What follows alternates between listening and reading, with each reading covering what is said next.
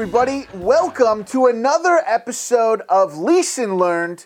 Thank you so much for being here. I am very, very excited about today's guest. This gentleman was one of the UK's top stand up comedians. He was the comedy editor for GQ magazine. A few years ago, he decided to leave that life and move to New Brunswick, Canada, of all places. And if you're thinking, why the fuck would anyone do that? Great question, and I think it might be the first one I ask him in a moment. He has been on CBC, he's toured across the country, he's toured across multiple countries, and he also sold out an arena. What? A fucking arena. This guy sold out an arena twice now in Saint John, New Brunswick, and he beat Jerry Seinfeld's attendance record in the process. I cannot believe it. I, I discovered this guy a few years ago. Not I discovered him, but I became aware of him a few years ago and was like, who the fuck is this British guy? That is selling out arenas in New Brunswick. Well, he's not. He sold out one, but he did it twice. He's got comedy specials, he's got a YouTube channel. They even made a movie about his life. That's how fucking fascinating he is. And I know you're going to love him. Ladies and gentlemen, Mr. James Mullinger.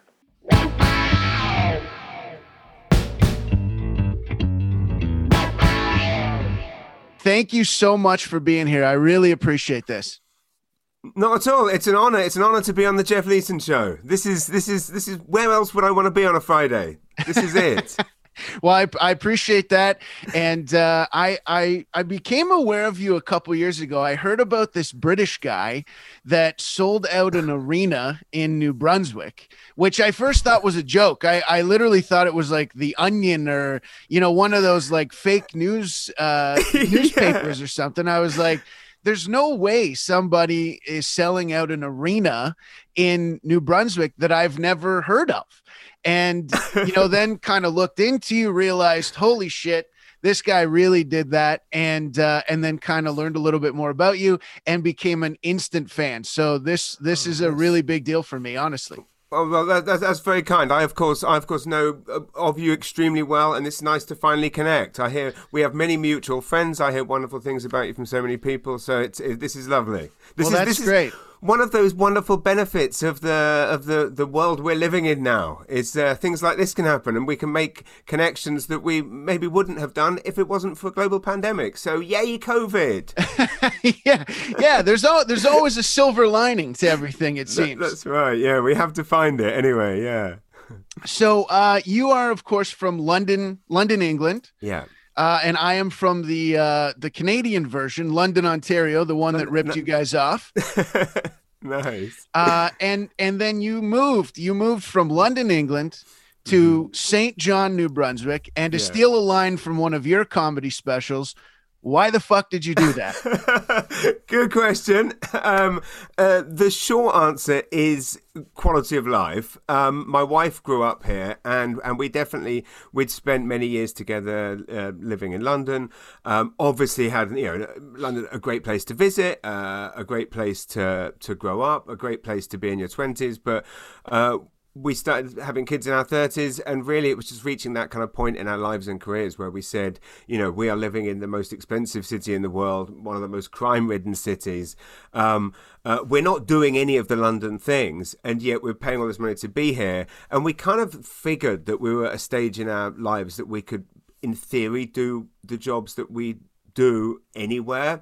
Um, obviously uh, New Brunswick not known for being a hub of, of media or entertainment um, or any of those things, but um, so adamant were we that we wanted to give our children this kind of rural community driven uh, upbringing that I was fully uh, prepared to give up any type of creative um, uh, role in my life in order to live here. Like that's kind of how much. So so coming here in 2014, so o- almost seven years ago now, um, was a decision based on what's the it was basically the first time in my life that I kind of put like ego and career and ambition aside and said what's the what is the right thing for for my kids uh, and and and that's a very rare thing for me to do to put anything ahead anything at all ahead of you know comedy career or anything else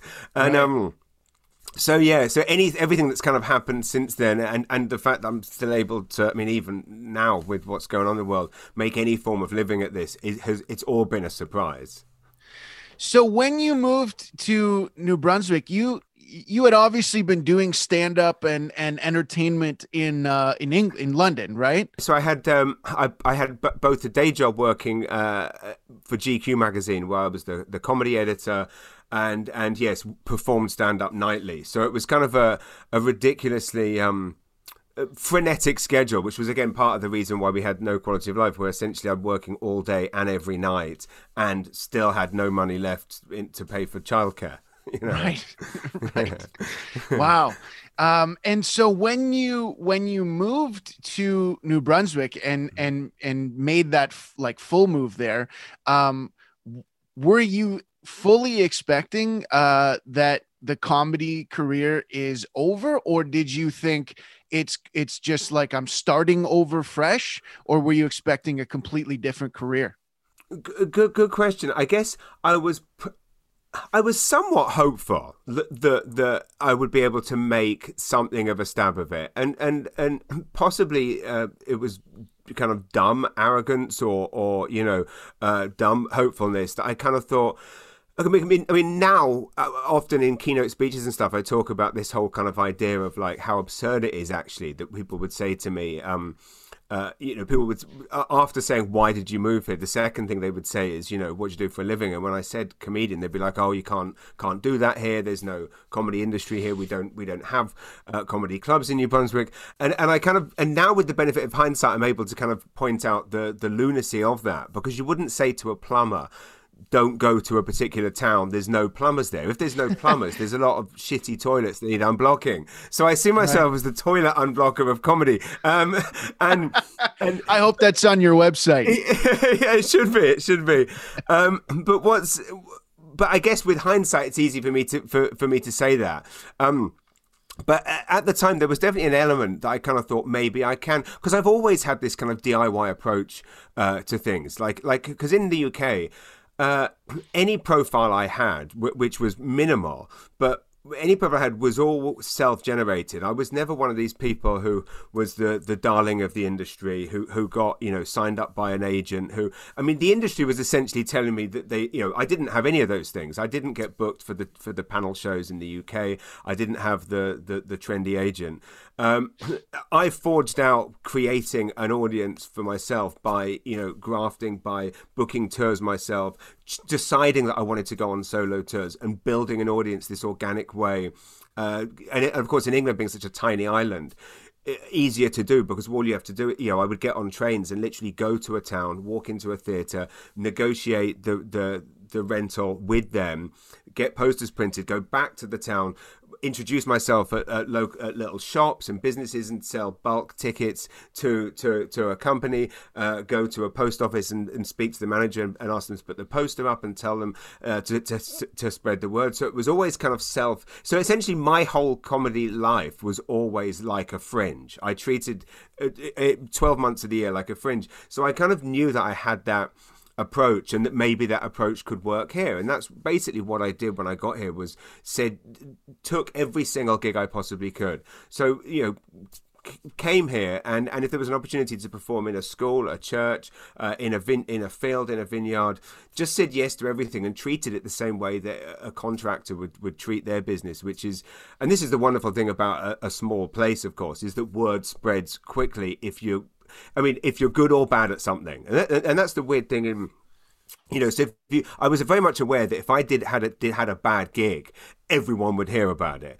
But conversely, you have a good one, the word spreads very quickly. So it was a very grassroots, organic approach of do a show, people hear about it as opposed to the traditional system of you know you get signed by an agent who then negotiates with a, a, a late night you know uh, booker that you know they get to have their you can have my big name client uh, as a guest if you put on my my new up and coming act for for a stand up set. All of those kind of backhanded you know backhanded deals that go on in bigger uh, industry hubs. N- none of that's the case here, and and I think it's one of those things where you know had I been the kind of comic that maybe wants to kind of uh, wait for the agent to book the shows for them. Obviously, I wouldn't. That wouldn't have worked here.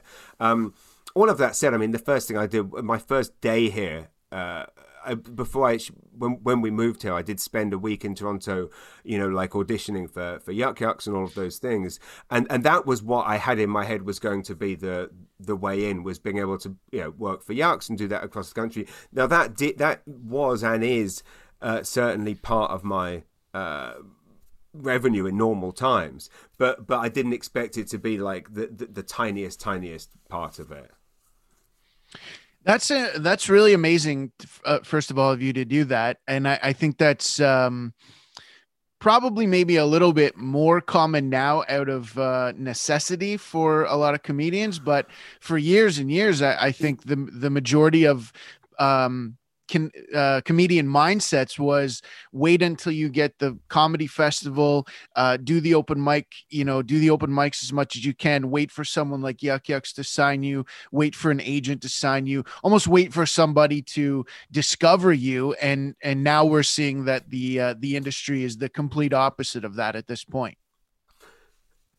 Th- th- that's beautifully put, and you're absolutely right. And funny enough, it was it was actually Katherine Ryan who who told me this a few days in. I remember texting her because I'd basically walked. I, I, obviously knew that famous story about how she walked out of working at Hooters one night and went to Toronto Yuks and did her first open spot, and I was there uh, auditioning that for for for Mark Breslin in my first week, and I sent her a picture, and she, uh, you know, like I'm I'm here, I'm I'm doing this thing at the at the club where you started, and um and and she replied kind of saying, you know, that's great, but but you know, just remember that the that the independent scene in Canada is is huge, and this is the amazing thing that this country, uh, well, the amazing thing that has been created by Canadian comedians uh, uh is that a because there are no riches at the end of the rainbow for us here. Because there is no you know you know because there it, that, has been eliminated. Like everyone knows that when you get into comedy in Canada unless you are moving to England or America you're not going to become a millionaire. So what I love about it is that it means that the passion and the the craft and the artistry behind Canadian comedians is so pure because everyone doing comedy in Canada really loves stand up, really loves the craft, is really passionate about it. And that's why Canadian comedy is the best in the world because there's no fucking money at the end of it. Right? Like, like so, so, there's no one doing it for for for ruthless reasons. Uh, right. and, and it, all of those kind of you know people and again that's not to that's not to disparage all uh, American you know uh, performers or indeed British ones, but but because there is those spoils at the end, it becomes a very ruthless thing in those other countries. Whereas in Canada, the one thing, uh, and it's what I love about you know. You, I basically know if I'm in a dressing room in a comedy club in Canada that the, the one thing I will have in common with all of the other performers on the bill that night is is a is a passion for for stand up, and uh, whereas that isn't necessarily the case in in other countries. Yeah, absolutely. I, I would say that's uh, that's very accurate and definitely definitely the case in in somewhere like Toronto because you see these guys that that were back when it was allowed uh w- where they were out you know yeah. night after night no money no pay um sometimes four or five shows a night just just to get stage time just to get better and just for the passion of it. So yeah i, I absolutely agree with that and i i think um there's i think there's a lot of comedians that sort of settle in Canada at least kind of settle for just being an amateur or just kind of having it be a hobby because they don't know the other side or they don't learn the business side or they're not willing to do like to put in that hustle that you're talking about the you know doing your own shows. And certainly you know for a lot of people here the idea of even just renting a venue is so daunting because right. it costs money and how am I going to fill it? And nobody knows who I am. And um so yeah again I, I think it's it's I think people can learn a lot from this, from your uh, hustle and and kind of that mindset. And I think that's the people right now, certainly that are making it in the industry. Right, and yeah, it's it, it's um it, it's a very interesting. I mean, as you say, like in if you want to to to understanding and embracing the business side is is just is just so necessary here you know and uh, i mean for my part i probably spend more time at a desk than I did when I had a desk job. Right. you right. Know, in, in you know in, yeah. in, in, in, normal times, you know, I mean, just from but between admin and, and, and paperwork and, and booking and then promoting the shows. And again, there's so many independent producers across the the country. Like, I mean, I was just um, swapping messages with uh, with Rob at Trainwreck in, in British Columbia, and I did shows with him last year and it, or, or year before last, and then obviously last year's got postponed to this year, and of course now they're going to be postponed again. Um, but uh, it, it's it's all of these kind of independent producers that are kind of you know making these waves in uh, in entertainment and basically just trusting the audiences if they know that there's a performer coming to town, they don't need for that p- performer to be some big TV name. They don't need to. They just need to trust that promoter that, that this person is going to make them make them laugh their asses off. And and there's a, there's a wonderful trust amongst audiences here for that reason. But but yeah, to your point, I mean the um the business side of it is uh, is such a, a, a huge thing because um, you know uh, not a, a not everyone necessarily you know can get or indeed want want an agent, but also I mean you know there's that's a lot of uh, handing over a huge percentage of of uh, of you know your, of your income to someone else is also right. a consideration, of course, as well. Um, what would you say the biggest difference is between doing stand up in England and doing stand up here in Canada?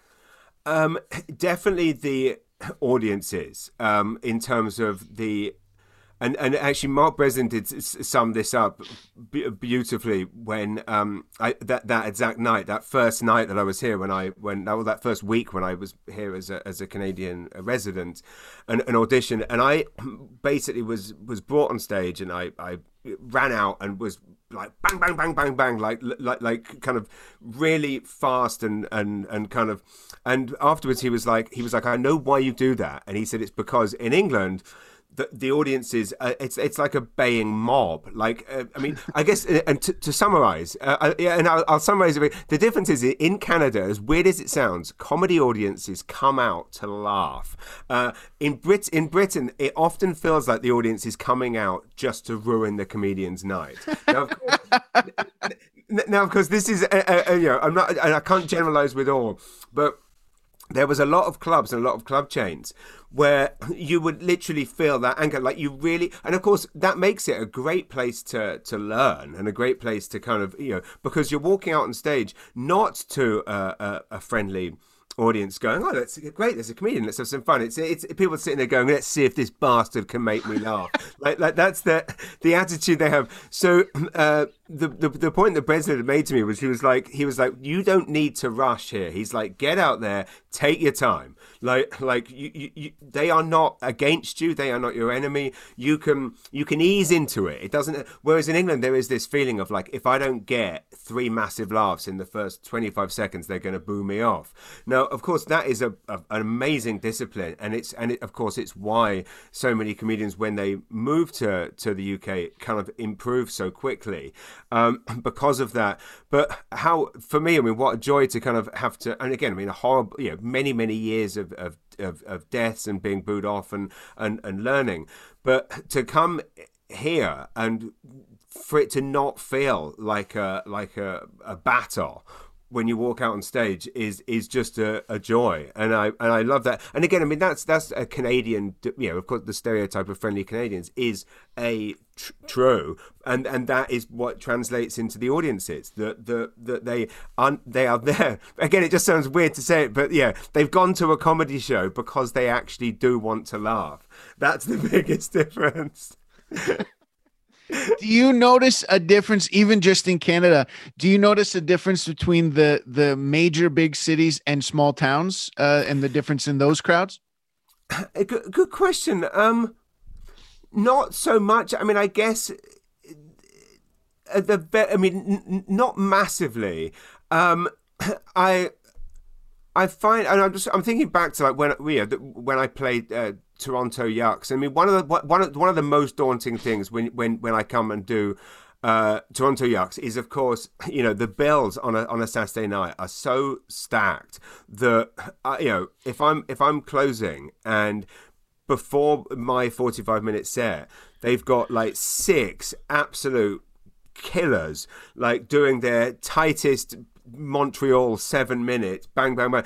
It is it, it's it's it, it's daunting, and partly why I would often I would always enjoy coming to do Toronto Yuks was because it would really push me to be on my A game because I'd be sat at the back of the room watching, you know, four or five comedians absolutely destroy with the tightest, like, you know, as I say, Montreal gala sets or their, you know, bang, bang, bang, back to back. And it would really force me to, to, bring something so that so that's one of the differences I feel when I do clubs in bigger cities but in terms of the audiences I, I, don't necessarily feel that that um that there's I mean there's I mean arguably there's poss- you can possibly uh, be more politically incorrect in rural towns of course and right. be less you know I mean there was one there's one line that I had where just a throwaway comment but basically I would I would always offer the audience. It's just one of those stupid tricks that we pull as comedians. But I would basically offer the audience, you do you want the clean ending or the dirty ending? And of course, I mean, as if an audience is ever gonna uh, ask for the clean ending. But yeah. invariably, whenever I would say this, I would say fifty percent of the time, uh, someone would shout out you know, I like it dirty. That was it was it was almost like a feed. Like I knew someone was going to share this, and and I used to do this. And whenever someone did this, I would say hashtag me too, and and it always got a laugh. And then I did it one night at Toronto Yuks, and it, it was this particular show was a very young audience of, you know, twenty somethings. I say very young, and I say say that because interest. I guess that's. I sorry. Yeah, very quickly uh, in brackets. One of the biggest differences is definitely uh, age demographic because in oh, yeah. the Maritimes, the average age of my audience, I would say, is is is the average age would be fifties or sixties, and that's average. So there's some people bringing it down a bit, but no one in their twenties comes to see. Uh, and it comes to comes to see my shows here. Um, uh, whereas anyway, so so I so I said this this line that you know someone shouted I like it dirty. I said hashtag me too, and and the a lot of people booed as if this it was this kind of like millennial uh, like that how dare you undermine our movement? And it's and you know I mean it was that that kind of mindset. And I thought wow that's interesting. Like this is a throwaway comment. It's kind of I'm also not it's not like I'm laying into the Me Too movement. I'm just you know it's it's in, in some ways just a kind of a play on words, um, but but they took umbrage with it, and I just thought, well, that would never happen in a in a small town or in a in a rural place. But uh, you know that was one thing. But uh, equally, I think it could also have been an age thing, where you know, as we know, the twenty somethings are very protective of uh, of everything. Absolutely, and I, I agree with you. The age thing is huge, and I notice uh, I notice that in the smaller towns, it's typically an older age group that comes out yeah. to the shows, and in the bigger cities, there's often at comedy clubs a younger age group. And I have found that the younger people are almost they almost come just waiting for them to hear something they can be offended by or pissed off at, or something they can come up to you after and be like, "I yeah, well, what the hell was that?" Uh, yeah, absolutely. You're absolutely yeah. right. They, they, they are uh, kind of how they are and again, I don't want to generalize and say all twenty somethings, but but basically, you, you, see it on Twitter where where th- th- this kind of, and it just seems it's such an interesting time because, of course, you know, we're all we're, we're all people who understand the uh, the the reasons why politi- political correctness was was a good thing in terms of the fact that we we're trying to stamp out the the the, the racism and homophobia and misogyny that our parents uh, espoused so so so frequently at the, at the, dinner table, and we're and we're all on board with that, and we're all very happy about that. But then it's funny how how essentially what's happening now is it's a completely different thing of just like be mad about everything. Um, right. And you know, which um, is it's hard to understand. Yeah, very difficult. Um, I want to take it back to when you first started in uh, in in England. Can you give me a, a really solid hell gig or hell story, or one of the best sort of heckle slash boot off stage moments you've experienced there? I, I, I certainly can. I mean, I've obviously there's there's m- many to choose from, but the one that really stands out Um, and this actually does involve uh, a Canadian comedian, uh, Sean Collins, actually. Um, oh, wow. Okay. and and this is uh, actually this is quite funny because uh, right now it's a, a, year ago today. Actually, I last saw Sean. We were both doing um, Ottawa Yuk Yuk's this weekend a year ago. Of course, I mean, it, such a weird thing to think that you know. At that point, you know, however many 200 people packed into a tiny room.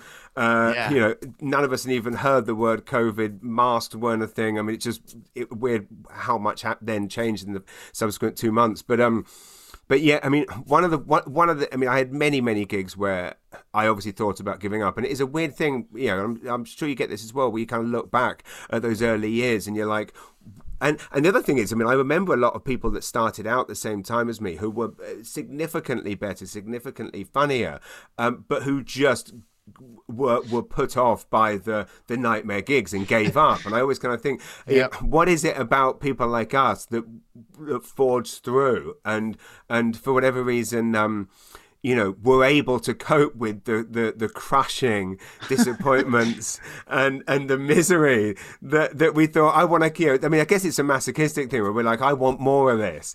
Yeah. Um, and then also, I mean, I guess it's also that thing about, you know, the, the ego of performers that like even though audiences were telling us that they they didn't want us to to by not laughing and booing us off the fact that we are we, we crave attention so much that we are willing to go through that just for the rare night where it went well. Um and and, and it's just you know it's an it's, it fascinates me as a concept but um the one where I, I cannot believe that I kept going was uh I'd been maybe going for about three years and managed to secure uh, a, uh, a 10 minute open spot at the comedy store on a Saturday night, which was like the holy grail of open spots. I'd I'd done a a, a competition there, and, and, well, I'd been in the, in the final of a competition there, which then had got me a Thursday night open spot. And of course, I mean, the crazy thing with English open mic nights was once you decided you wanted to, to do stand up and you would write to a comedy club to get on the waiting list to, to be to, to do a set it was like 10 months away like it, it, was so it would take literally i mean the waiting list would just so anyway uh, i would you would do well at the store on a thursday and then you would wait six months and you would get to do a friday. So i got this holy grail. It was like it was it was the early show uh, a saturday night. Now my then actually she was my wife at this point. We'd been married for maybe two years and she basically hadn't seen me for six months because I would work all day, and then every night I would get on a train and travel to somewhere somewhere across the UK to do a show, sleep on a train platform for the night, come back. I mean, we literally, I mean, and, it, and it's a weird thing when you tell some your partner and your new wife that basically, hey, you know, we don't see much of each other right now. Well, um, I'm gonna I'm gonna take up stand up comedy. So not only are we not going to see each other in the evenings anymore. We won't. You won't see me at weekends either." And she goes, "Oh well, at least we'll have a bit more money." No, no, no, no. We're going to have a lot less money because I'm not going to be paid a cent for, for, for, for at least five years. So, so any money we do have, or anything that's left in the overdraft, is going to be spent by me taking a fifty pound train to the middle of nowhere to die on my ass, and then and then spend my, oh, any any money is going on cabs, train fares uh, and then when you do see me uh, once a month, I'm going to be so depressed because I'm going to have been booed off stage for the previous right. It's a weird thing to say to people. Do you take this man to be your love? exactly right. Wow. And then so I get this holy grail uh, of the of the Saturday Night Open spot, and so I say to her look, you haven't seen me perform in about a year. You've barely seen me in six months. I'm like, come and see. You can see where this is headed. Oh, come oh, and no. see how how oh, great oh, no. how great I've got. How how much I've improved as a comic. And and and I you know what else? I mean, this night because if you do well on a Saturday night there's a chance you could get booked for the for the for the for the week for you know as a comedy store comedian. So I also had it in my head that to get booked for a weekend, it would be like eight hundred pounds, so like sixteen hundred dollars. So basically, if I got, if this went well, I did get booked. This was going to be my I'm giving up my day job moment. So there was so much riding on this. Anyway, Wow. I, I, I, I arrive at the. Um, I don't even need to finish the story, do I? Yeah. and so we get to the club, and I'm all excited, and I've got this this set, which again I've been done a thousand times. It wasn't like I was testing something different. Anyway, I go into the dressing room. It's full of, as the comedy store always is. It's like back to back killers. Like you know, it's Yeah. like uh, you know because they don't do headliners and so forth in England. It's just it's basically four headliners. So it was uh, Sean Collins, uh, his mate Mike Gunn. I think Phil Nichol was there. There's just so it's four of the, of the biggest comedians in, in the UK that I've watched a million times. I'm in the dressing room. Long story short, they bring me out on stage. Um, the MC. Uh, whose name is Mickey Hutton. He uh, gave me a lovely intro, brought me out. I don't know what went wrong, right? But I put it down to um, my my excitement and nerves and inexperience was was such that. I came out trying to mask my nerves with enthusiasm, which, as we know, audiences can smell that inexperience and that like shit on a toothbrush, and Oh, they yeah. fuck and they smelt it. And and then I also got thrown slightly because I, as I often do, what was watching the show carefully, had seen some women in the front row that had been spoken to, had some funny things that I knew I could come out and say to them. Uh, that would then lead into my first joke. Anyway, I come out, they're not there, so I'm thrown by that. Um, and I'm really over the top, like trying to, and it's it just is. They're not. No one loves anything. It's just going uh, appallingly. Um, about seven minutes in, uh, someone shouts, "You unfunny cunt," and and and then Oh, no. the rest of the room st- join in, and there's- and it's like they are ch- chanting, like 400 people chanting, "Unfunny cunt, unfunny," and of course you never go over and you never go under. But I'm seven minutes, and I'm up there thinking, uh, "This, uh, I think the club would agree I should get off." So I walk off the stage, and in the dressing room, all the comics who had been so nice to me beforehand are literally, they won't make eye contact with me. And they're actually edging away from me like my unfunniness is contagious. Like as if I've got the COVID, uh, the, the COVID of unfunniness. The unfunny gene might rub off on them. And they just were, and, and, and, and there's also a kind of, um, an anger that they're emitting, which is kind of like, you know, how dare you think you can do what we do? Right. Uh, right. And, and, and how dare you come into this sacred haven of comedy and, and also uh, ruin that audience's night? How da- like there was that kind of rage. And uh, so I sheepishly walked through uh, the, the, the dressing room and into the audience. And my, my, my wife was sat on the end of the, the row having witnessed this, obviously thinking, what the fuck have you been doing for the last six months? Like, because because you know what it's like also as a as well i- i- for non comedians or comedians, you know what it's like when you see someone bomb. You cannot imagine how they could ever do well. And similarly, Right. when you see someone do well, you can't imagine them ever bombing. Like I've had this, you know, experience where where people have seen me and then come to see me another night, basically with a, for the most part, uh, the, the same or similar act, and they've seen me do well, like rip the roof off one night, and then they bring people, and then I bomb, and they're like, "What? What? hap like what happened?" And I'm like, "I, I don't know." Right. Um, but and it's often hard to put your finger on what that that thing is, but it's hard anyway. So she's obviously thinking that is just terrible, and of course that act had gone perfectly well the night before somewhere else. Right. Anyway, I go up to her and I say, "We should go. We should get out. Like four hundred people in this room hate me," and and she goes, "Yeah, we we should, but can can we leave separately? Like, do, can you go out first? Like, she didn't want to be seen with me, like that. wow. And she's that- your wife, right? At My point? wife, and she did not want to be seen leaving with the loser that had ruined everyone's night. So that was So smart. one of that was one of the and and I guess to the point about why gigs go bad.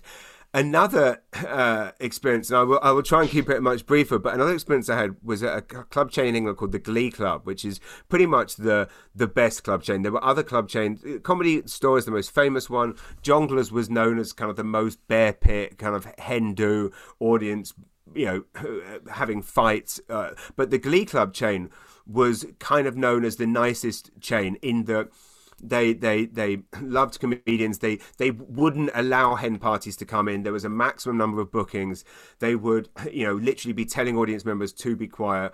Um, and most importantly, what's a hen party? Oh, sorry, uh, like a, a, a stagette party. Is that what it's called? Like a, a oh a bachelorette, like a bachelorette. Exactly. Oh. Sorry. Yeah. Oh, yeah, yeah. Yeah. Okay. Yeah. So, so they wouldn't encourage th- th- those because they know that they would ruin uh, gigs. Yeah. So they were, so they were, very, you know, um, and to the extent that they even had like Phil Nichol uh, help design the club. It was like, where should the bar be? How high should the stage be? Where, like, it. So it, it, it was the comedians club, the Glee chain, and and I got booked for my first ever weekend there, like paid weekend. This was a few years uh, later. Um, long story short, I turn up on a on the on the the, the, the first night, the Friday night. I'm nervous. I'm anxious. I'm I'm tired. I've spent a whole week working in an office. Um, I've rushed, ran out of work. Like like basically pretended I was going to the toilet and then grabbed my bag and left the office so I could get the train to the Midlands. I've arrived at this club exhausted, tired, nervous. My first paid weekend long story short, I go out and have just this killer electric set. Like, just everything was perfect. Um, I actually found a diary entry recently that I wrote the next day from the Holiday Inn in Birmingham, where uh, and I was like, this was the, the day after this, and I've basically written saying, this is the first time I've ever thought that I could ever see myself playing like an arena. The first time I've ever felt like a comedian that I could actually do this. Walked around on a high all day. The Saturday night, turn up at the club packed, uh, packed again, same room, same lineup, same intro, same everything. Walked out, died on my ass, like absolute, like total fucking death. Um, and and what was the difference? The, the, every joke was the same, and I think partly what it was was, as we know, I mean, the intricacies of those first few seconds on stage. Um, I think possibly on the Friday night I walked out with the right mix of of, of vulnerability and and um, and and you know nerves, but but knowing what I was doing. I don't know what it was, but there was something about my demeanor that subconsciously, when I pulled the mic out of the stand, the whole room went, "Oh, we like the look of this guy." We're, you know, we're, subconsciously, obviously not consciously, think, you know, we're going to see what this guy has to say. But right. I think on the Saturday, I must have walked out with an air of arrogance that, that again, subconsciously, they all thought, "Fuck this guy," yeah. you know, and um, and and it, and it's just that interesting thing. And sorry, um, one part of the story that I missed actually for the for the comedy store.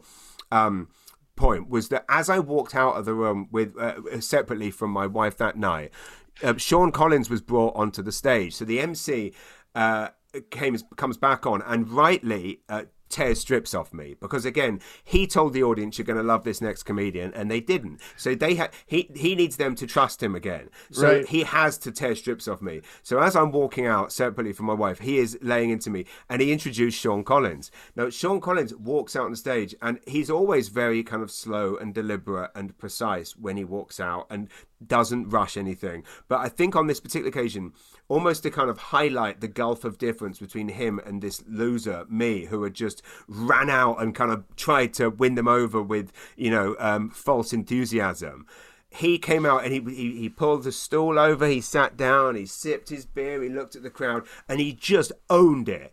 And and I and it was just fascinating to me to see that difference between, you know, me thinking that running out, going hey, well, hey, well, hey, well, like a like a game show host.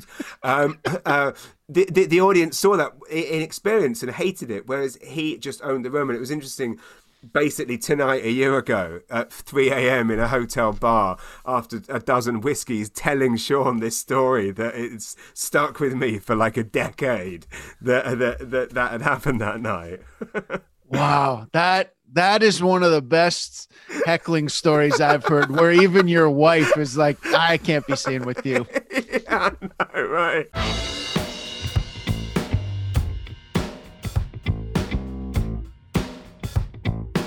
This episode of Leeson Learned is sponsored by the Big Fish Steak and Lounge in Sarnia, Ontario. One of my personal favorite restaurants in, in the world. I was going to say in the country, but no, in the world. They have some of the greatest food I have ever had. Every single time I eat there, I think to myself, it will never get better than what I have just eaten. And the next time I go back, they top it once again. It's that good. If you live in the Sarnia area, make sure you book your reservation for lunch or dinner, or hell, book your reservation for both right now. Do it tonight. What are you going to cook for dinner tonight? Probably something awful. Don't do that. Head on over to the Big Fish Steak and Lounge. If you don't live in Sarnia, I suggest you make a trip down just for the food, or if you're going to be in the area, stop in and have one of the greatest meals you will ever have. This episode is also sponsored by the Car Lot, etc. in Sudbury, Ontario, where they make buying your next vehicle very, very easy. Let's say you go online, you find a vehicle that you want to test drive, but you can't quite make it in. No problem at all. They will bring the vehicle to you so you can take that test drive right from your own home. They do have the largest used truck inventory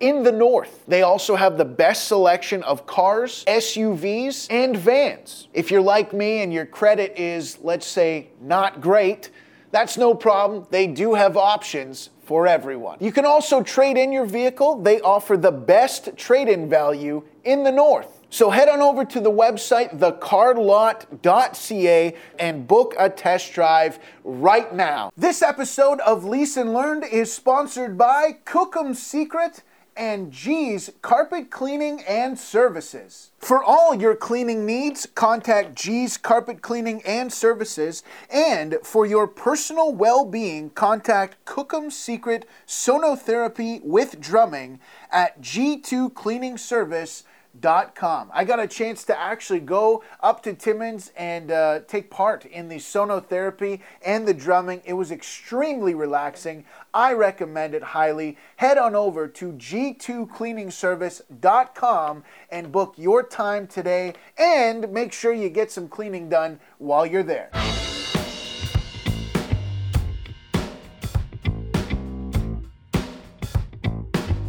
When you moved to Canada, how long between uh, coming here and starting to live here before and then selling out the the arena? How how long was that for you? Um weirdly 15 weirdly it sounds absolutely insane now to say it with 2 years. Um wow. and and wow. so it was it, it was weird like so I moved here in February of 2014 kind of hit the ground running in terms of went out and was doing shows, eh, as I mentioned, everywhere I possibly could and yeah. mentioned to someone that my dream was to play the Imperial Theatre in Saint John, which is an 800 seater. It's like a you know a beautiful uh, historic theatre. And that's where the first special is is from, right? Well, so they, so there is it, it is on YouTube. It's called Londoner to, to Maritimer. Yeah. Oh, actually, in fact, that was a, that was so so I actually did it first time in 2014, and that was weird because I so I basically put a 800 seater on sale or, or, I said to someone I want to do it sometime, and they said do it now, and I'm like that's that's ludicrous. like just do it now. So I did, so that was the October of the year I moved there. So I moved in February. Wow. And I booked the, and I basically again did the fringe approach of, and that was a a, a fairly hard push in that it was me going around postering, emailing people, literally writing to any email I could get saying hello. I don't know if you've heard of me, but I just moved here and I'm a comedian. And, you know, I'm doing this show, and and we, and, and my plan was to do the show I'd been touring the UK with before I left. But then, of course, within that six months, ended up with a whole new 90 minutes about here. So did that in that year, then booked that same theatre again for the subsequent for the exact same date the following year. So then did it in October 2018, sold it out again and then around that time, a film production company within Saint John called Hemmings House had got in had got in touch saying that basically, you know, CBC have uh, these this money for documentaries for making documentaries about, and they have to do regional ones. Anyway, someone from CBC had got in touch with them and said. Is there anything happening in Saint John that we could do a documentary about? And they said, well, this comedian's moved here, really likes it. How about we do uh, a, a, documentary about the revitalization of Saint John through his eyes? And it was supposed to be me interviewing people and so forth, and and it was that. But we sat down and said, let's have a hook. We need a hook for this doc- for this documentary. Like otherwise, it's just there's no point to it. So someone in their office suggested, why don't you try and sell out Harbour Station? Which is the 5,000 seater arena that traditionally Seinfeld and Jeff Dunham would play. And I'd already kind of had it in my head, like that was something that I was going to attempt at some point. And I kind of thought, well, what perfect timing to do this? Because we can really mobilize the city. So that's the thing with this whole, you know, and of course, I mean, I've been always been happy to you know laugh about and joke about the whole uh, selling out the arena thing. But i mean obviously there's there's so many stipulations to it. It wasn't like i sold it. I didn't sell it out like seinfeld sells it out. You know there was obviously a lot of there was obviously lots of comp tickets lots of tickets donated to charities that they were then able to sell.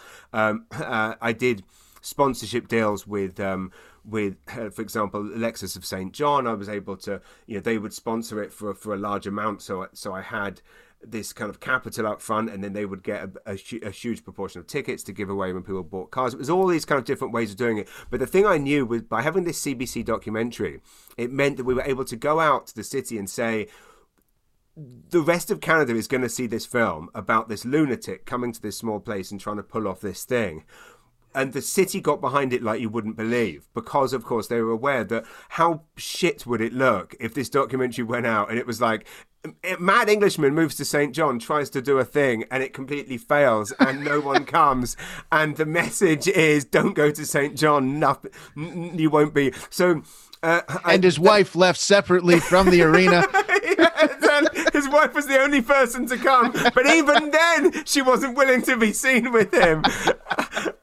no. So it, it really was that small, and this is one of the things that I still can't get over is the support of of of, the, of of this city and the the kind of you know just the gratitude that people had for someone coming in, and I see it. I see the the city, and I see this in small cities across Canada all the time, but the way in which someone comes and they get behind uh, people and it's such a different way of thinking to like in england where and again i mean this is a canadian thing full stop but like how you know when in England, politicians get votes by arguing against immigration and saying we're going to throw out every immigrant, and it's that kind of Donald Trump, you know, approach of, of hatred of immigrants. And the same week that, that the British Prime Minister was was getting was trying to run for you know re-election or whatever by saying we're going to throw out all the immigrants. Meanwhile, you know, Justin Trudeau's here embracing. He's getting votes by embracing Syrian refugees coming here. Like it's just the polar opposite. So it's that kind of mindset here of like being happy when people come here. Um, that was to th- so so so that first. Uh, time selling out the arena was, was that and then basically just by i thought well i can't i don't want this to be a one-off so i then booked it for so I only had six or five months or so to do it that first time. But like I say, I had the whole city on side to do it. I then booked it for two years. Again, I'm I'm superstitious about dates, so I then booked it two years to the day afterwards, and then basically had over a year to to push and sell and and sell those tickets to to fill it a second time. And who knows when that'll ever be allowed to ever again to yeah. With social distancing, you're probably only allowed to have hundred people in a five thousand seater arena now. Yeah, wow. And so how many tickets did you guys end up um or I guess not, not necessarily sold because you said there were a hmm. few comps and stuff, but yeah. how many people were actually in that arena the first time, and then how many the second time? It was it was close. So it was about four thousand eight hundred the first time, and then closer to five thousand the second time. Wow. So yeah, and then um, so it's one of those things. I mean, just trying to get that number of people in a city with a population of hundred thousand in a room anyway is hard. Yeah. Let alone when um, yeah, but it was. I mean, yeah. I mean, and both those experiences will definitely go down as. I mean, I kind of said this in the CBC documentary. Like, a day won't go by without me thinking about that, and and it's true. Like, in actual fact, and I often use like looking at when I'm when I'm on the road and when I'm you know you, you know what it's like when you when you're getting ready to so you, we don't always feel gig ready and quite often especially when you've had a bad show the the night before and you're trying to get into the mindset of of of the stage version of you where you can actually walk out with that confidence quite, quite often i'll just sit and watch like before i'm going to go out if i'm feeling like I'm I'm not a, I'm not a, I'm a terrible comedian. This is I'm they, I'm going to get found out tonight. This is going to be.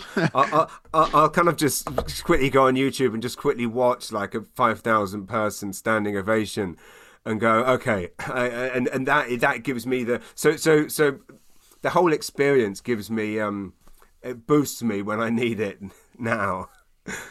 when and when you were um getting set to do the first arena show, mm. you must have done tons of shows obviously leading up, but nothing yeah. probably of that size, right? It wasn't like you were doing arenas all over to prepare for that size. Good, good point. Yeah, and I, yeah, I mean, I really, I think the night before actually, I did three gigs, and one of them, annoyingly, I, it, I was hosting. It was booked like a year before. I was basically hosting a big cable systems uh, awards gala but needed obviously to, to do so i was like can i do some stand up and also can you extend the salad portion of the evening when they have their starter so i can run to Yuk Yuk's and do a set in between? Because i've got this so i did actually run around doing but yes yeah, to your point i mean i'd never played anything over a thousand seater before. And and there was a quote I, it was lucky enough to interview jerry seinfeld once and I asked him because he was coming to England at this point to play the O2 Arena, which is a twenty thousand seater arena. And I remember asking him like if he how he plays it differently in those rooms, and he kind of said that the important thing is is to not do that. And he quoted a time that him and Steven Wright in the eighties had played an eighty thousand seater stadium, wow. and he said uh, with stand up it's like he he used this line which is brilliant. He said. Um, he said that basically, you know, stand up, it's, it's kind of like swimming. It doesn't matter how deep the water is, all you can do is swim. And, um, and uh, which it, it is interesting. But the thing that I found, and it was interesting, so Nikki Payne opened for me that first time. So she came off, and I was like, "What's it like? Like, like what?" And she said, "What's weird is you think you're not going to be able to see anything, but she said, I can see every, I can see everyone. Like, so that was good wow. to know because I was kind of expecting a theatre style situation where you walk up and you can't really see. She was like, I can see everyone at the back balconies, I can see everything. But I think one of the things I learned the first time, so that was the thing. So I had it in my head, I just need to go out and do the act the same as I would anywhere else.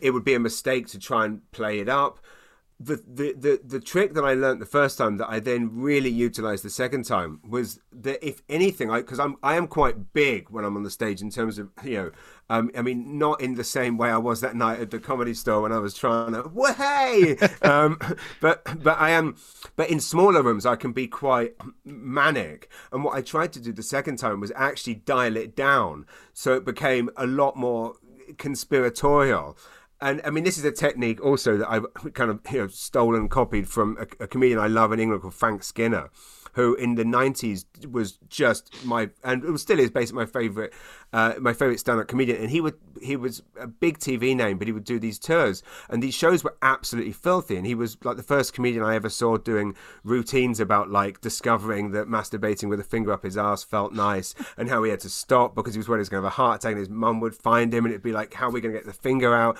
And and he would do these but he would do it in a way that never seemed dirty like he wasn't a blue comedian and the reason was he would kind of do it in this slightly like you know it's just us you know it's just us in a it, it felt like it, it, felt like you were sitting with uh, alan doyle at a pub table telling a story as opposed to it being a, so that was a, a, thing i adopted with the with the biggest with the with, with the second show was and and, and the, the, the material in that second one was a lot filthier. And actually now i'm i still feel quite surprised that i did as much dirty stuff as i did when there's 5000 people there. Um, because I don't know if I would necessarily do that again. But what I basically did was was make it feel a lot more like, look, it's just us. I'm gonna I'm gonna share this this with just with you. It was it was a bit of that. That was so it was in smaller rooms I I take it up, and then in bigger rooms I I bring it down a bit. Interesting. And did you find that your was anything different? Did you find your pacing had to be different or anything like that because of the the laughs sort of getting all the way to the back or was it pretty much the same? Yeah, I mean that was definitely something was learning and I, again this is something which I'd as a kind of a student of comedy, like it's something I'd read, and uh, it was Micky Flanagan, who's a comedian in England who who is absolutely uh, amazing, who is one of those few comedians who was a club comic for years before coming huge. Basically, the only comedian in England who's ever been successful who other comedians are happy for. he's, like, he's, like, the only one that every, every, comedian doesn't resent for his like he he did 25 years on the on the on the in the pubs and the clubs at the store and then like in his 50s became an arena uh, you know, comedian doing 20, but yeah, basically more nights at the O2 Arena than Madonna. And, wow. and no one resents this. It says, but I heard him do an interview talking about how when he first started playing bigger rooms, it's trying to find something to do during the laugh because, like, like, because what do you do like p- pacing or and there's only so many sips of water that you can take so, so so that was something but but but in terms of the I mean, credit to the, the the tech team that I had, SSI Audio in, in Moncton, who did the, the tech that night. The, the sound was so good in there that there wasn't really the, the delay or anything. And that was one of the things that I, I when I booked the arena, having been to comedy shows in big rooms where the sound wasn't great, I basically went to them. And again, there were certain things I paid for in you know, the big LED screen and I mean, I mean, the tech alone for a gig like that costs about twenty grand, and obviously, wow. uh, you know, with all of the risk, and all of the risk was was was solely mine. Um, you know, it wasn't like CBC were taking on the the, the risk because of the documentary. It was all, you know, it was all, all, all the film company. It was all completely, you know, my risk. The um, when I was negotiating with the tech company, obviously I was kind of not nickel and diming, but you know, sensibly negotiating on different factors. But the sound was the one thing I basically said, what is the maximum I can pay? Like, what is the amount that I can pay that if one person says to me that they couldn't hear it very well, that I can basically come and steal your children? Like, like, like, what's the, what's the, like, what's the, like, I want the guaranteed. I what, what I basically don't want is a situation where after the gig, someone tells me the sound was shit, and they go, "Well, you did, you, you you knocked us down on the on the pricing, whatever." Um, you know, and I mean, as we know, I mean, it's the number one thing with stand up. You just can't scrimp on the sound. If they can't hear you, you're fucked. Yeah, absolutely. I have a, I have a special that uh, is exactly that. It was a not an arena, but it's a big, you know, big venue, and yeah. the the night was great and live. It was great, sounded great, but what was captured was not, uh, you know, was not what it was live. So right. that's very smart of you to it's, to do that. Well, it's just yeah, it's one of those things. It's one of those things we, we all learn from. You know, where it only has to go wrong once, and then we know, right? Yeah, yeah, absolutely. Um, and the other thing I find interesting is when you filmed it was it just one show? I mean, you you only had one chance to get it right, right? Yeah, yeah, that's true. Yeah, yeah, just one. Yeah, so both times. So the first time, obviously, it was being filmed for the CBC doc. So the clips of it were in that, and then afterwards, I then paid the production company to edit me a special from it. And then the second time round, yeah, I basically bankrolled it myself. And yes, it was one show, so there was no, yeah. Which no, is amazing because normally for most comedy specials, you would film either maybe minimum of two, but sometimes you do like a, a, string of eight shows and then piece together sort of the best uh, clips. So that's really risky to do that that big in for just one night and for it to be a success is wow. incredible. Well, thank you. I don't know, risky or stupid, one of the two. But it's a fine line in comedy. We're always we're always right on that line of risk and stupidity. That's exactly right. Exactly. It's oh crazy. man. Well, I uh, I'm I'm gonna let you go here. I, I know you got uh, you got to go, but uh, before before you do, I first of all want to thank you again for this. I I really really appreciate it. Thank you so much. No, honestly, this has been it has been such an honour to be on this, and it, again, it's it's great to finally connect with you, having heard so many wonderful things about you over the years. And as I say, I'm a big fan, so this is uh, this is great. A, a, friendship born out of a uh, a podcast moment is a beautiful thing.